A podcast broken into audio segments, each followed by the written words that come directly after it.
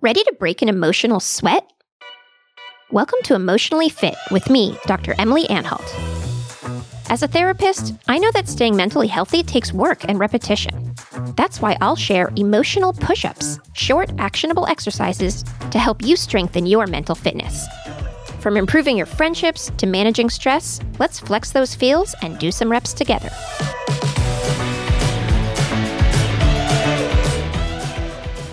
Hey there, Fit fans. I'm here today with Courtney Hamilton, storyteller, media maven, and founder of Goodnight Communications. Courtney, thank you so much for being here today. Yeah, Emily, thank you so much for having me on. It's always a pleasure. And today we're talking about our fears and the things that we believe we can't handle. Something that I learned through my therapy and that I've gotten to support patients in learning as well is that it's not uncommon that the fears we have as adults are holdovers from when we were young. When we're young, we have a very limited set of choices and tools at our disposal. We don't usually get to choose where we live or where we go to school or which adults that we have relationships with. If as a kid you're in an unhealthy environment, you usually can't choose to leave or to make big changes in your life. So we do the best we can with the limited set of tools and resources we do have. Often that means that we build protection on the inside of ourselves. We build emotional walls and avoid things that feel unsafe. And then we become adults. And as adults, we gain control and agency over our lives, and we develop new choices and tools that we can use. But so often we forget that our fears developed in a different reality. We forget that we can re examine the things we're afraid of and decide if they're still so scary.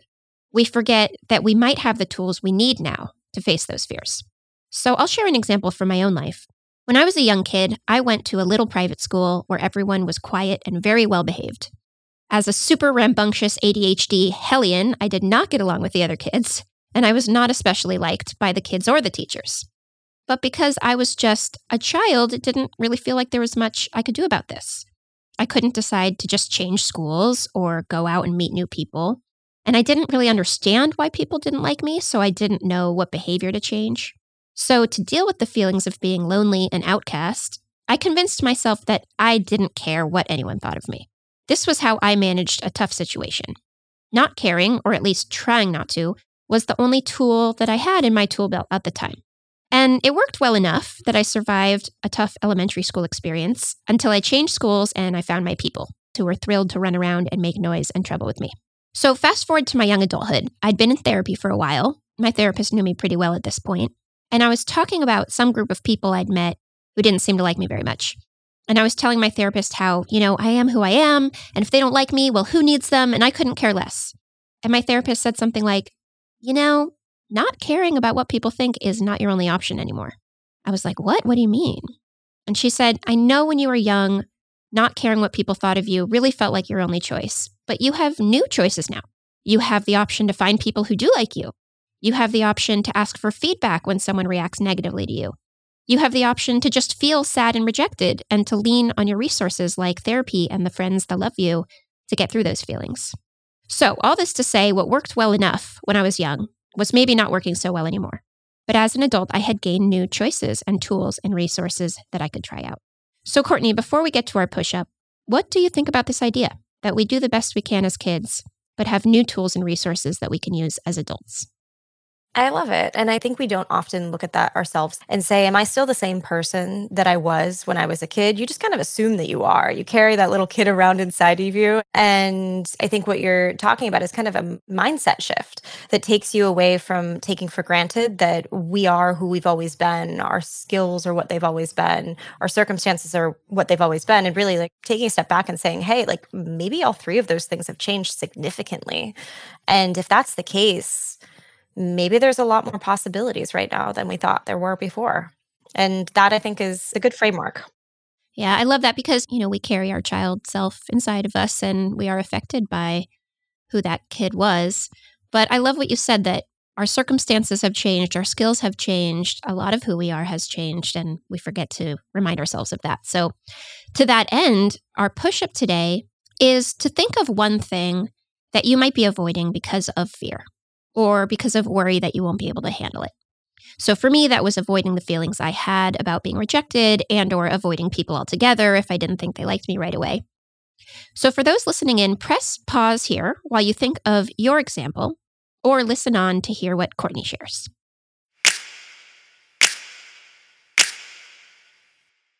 So, Courtney, what example are you going to use for this push up? Basically a fear of being seen, which manifests in my desire to write, the joy that I get in writing, the fact that it's something that comes naturally to me. And I'm probably pretty decent at it, given the field that I chose to work in. And yet I almost never write in my own voice. I'm absolutely terrified of how people are going to respond when they read it. And the idea that they might respond negatively or say mean things. And it's just so much easier for me just to keep it to myself than to share more broadly for fear of just how people might respond and not being able to handle that response, I think, which really comes fundamentally with that. That's a great example. And as someone who has senior writing, I can say you're not giving yourself enough credit. You're a phenomenal writer. So I love that you are using that example for this push up. So, step two of this push up then is to reflect on where that fear might have come from. Is it from an old story? Is it something you had to avoid when you were young because you didn't have a lot of choices? So, for those listening in, go ahead and think on that. And Courtney, I'm curious, tell us a little bit about your fear about putting yourself out there, being seen, and where that might have come from. Well, I think where you think of yourself as a little hellion when you were a kid, I think I was this kind of creative little girl who lived in La La Land. I would have tea parties with myself. I would dance and put on musicals on the top of my swing set because it had a little roof deck on it as my stage. And, you know, I think I I just was a kid how, who was having fun and singing from the top of their lungs. And uh, the response was, uh, let's just say, pretty lukewarm, if not negative most of the time. I, I, think a direct quote from my brother at one point was that when I sang, it sounded like cats dying, um, which is not really what you want to hear when you're, you know, four or five or six. And a lot of these things are just typical sibling stuff and, you know, the stuff that you you can brush off whenever you get to being older. But when I was a kid, we lived in the suburbs. The only folks I spent time with would be my immediate family and my one sibling. And I think the message that I pretty much got was when you open your mouth, nobody wants to hear it. And so I learned that to draw attention to oneself, to make a scene, to share creatively whatever's going on inside of you was not going to be very well received. And that it was best just to keep it to yourself, both to prevent the hurt of the feedback that you're going to get and also just to keep other people from feeling uncomfortable. I think I internalized this belief that what I was doing was truly bad or unpleasant. And I don't think I ever really was able to have the perspective to see it as anything else. Mm. So definitely it's carried through with me. And the phrase that I, I used recently with a friend was I'm constantly oscillating between this extreme fear of being seen and this deep fundamental urge to run streaking naked through the neighborhood and both of them you know exist simultaneously and it's just kind of a constant tug of war and i have to admit the fear of being seen definitely has won for the most part you know, what you're talking about reminds me of one of my very favorite quotes by one of my very favorite psychologists, Donald Winnicott. He said, It's a joy to be hidden and a disaster not to be found. There's a part of us that wants to play hide and seek and run and hide, but if no one's coming to look for us, it's a disaster. It's truly painful. So I really relate to what you're saying this tug of war between wanting to be seen and also not wanting to be seen. So thank you so much for sharing that example. And so, step three of this push up then is to explore what new choices and tools and resources you might have now that you didn't have then that might make it feel more possible to lean into this fear than it was before. So, for those listening in, give that a thought. And Courtney, tell us a little bit about what those new tools and choices and resources might look like for you. So, kind of the irony is that I ended up choosing a field where I could stay hidden. I work in communications. It means I'm the invisible hand behind the scenes, working with very talented people to help them raise up their voice. And as a result, I have a network of folks that I respect the opinion of who not only could I lean on for a little bit of positive reinforcement to get me that momentum to get out the door, but also who are there for me if I find myself in circumstances where I've pulled back the curtain a little bit and exposed just a little bit of what I'm thinking about to the world. And if it's comes back with some sort of negative response, it's not like I'm sitting there surrounded by people who are going to be like, well, you were stupid. Of course this happened. Instead, it's going to be people who say, oh my God, I remember when that happened to me. I felt like I was such an asshole. And then I realized that it wasn't about me.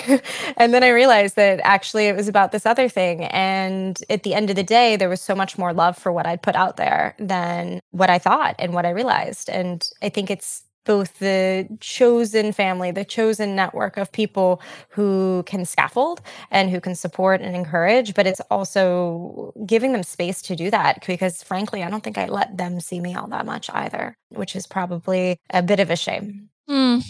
Well, a few things came to mind. First of all, I was thinking about how when you didn't feel seen or welcomed by the people that you loved and depended on the most, that was quite a different danger than the potential for not being seen or welcomed by people you don't really know while also getting a ton of support by the people who you love and who you trust. So that makes so much sense to me. And second thing that came to mind is that you have been one of those people for me. And I have really appreciated what it's meant to feel more safe to put myself out there because I have thoughtful people like yourself in my corner. So thank you for that. And thank you for sharing what this situation has looked like for you. So the final step of this push up, then, only for those who it feels right for, is to call on those new resources and tools that you might have and to lean into that thing that you fear. So for you, Courtney, I wonder what it might look like to put yourself out there just a little bit more today than you did yesterday to submit that piece of writing or to reach out to one of those amazing individuals who are experienced and have them look over something that you're not quite sure about or whatever it might be to summon some support from the people who adore you. So, for those who are listening in, think on what that might look like for you. And for Courtney, I'm curious is there anything that you might feel willing to commit to, even a small step in that direction that you can share? I mean, first, before I go into it, I just want to like groan. like it's when somebody asks you to do something and you know what you're supposed to do, but you don't want to do it. Which I believe is why you say people go to therapy because we know what we're what we need to do, but we don't know how to do it on our own. Okay, so I have a very close friend who works at the New York Times who has offered a number of times to look at my writing and you know suggest where she might place it. I have another close friend who's an extraordinary writer and editor who I often hire to help other people with op eds who I certainly could lean into. And I definitely have a number of people who are experts on some of the things that I write about where I could have them take a look at it and tell me is anything missing? Does it meet the intellectual standard that they have? And between those three things, I w- would probably have a pretty good chance at writing something that resonates versus repulses. And isn't that what we all want? So I know, I think it's, you know, it's definitely a leap though to put pen to paper, to pull it together, and then to ask for help and to expose myself to that first circle because it, it requires a bit of faith that they'll respond differently than those I cared about in the past. It does require a leap of faith, and it's completely fine if this 10 minute conversation did not shift everything inside of you. but I think the goal is just to remind yourself, as you just did, how many tools and resources and people and choices and support and love and permission you have in your world now that might not have felt as present before. So thank you so much for talking about this with us, for flexing your feels and breaking an emotional sweat. And as always, it was so wonderful to speak with you. Yeah, Emily, thank you so much. I will keep doing the reps with the hope that someday soon you'll see something with my name on it in print. I can't wait. Thanks, Courtney. Thanks for listening to Emotionally Fit, hosted by me, Dr. Emily Anhalt. New push ups drop every Monday and Thursday. Did you do today's push up alongside me and my guest? Tweet your experience with the hashtag emotionallyfit and follow me at Dr. Emily Anhalt. Please rate, review, follow, and share the show wherever you listen to podcasts. This podcast is produced by COA, your gym for mental health, where you can take live therapist led classes online. From group sessions to therapist matchmaking, COA will help you build your emotional fitness routine. Head to joincoa.com, that's joincoa.com, to learn more and follow us on Twitter and Instagram at joincoa.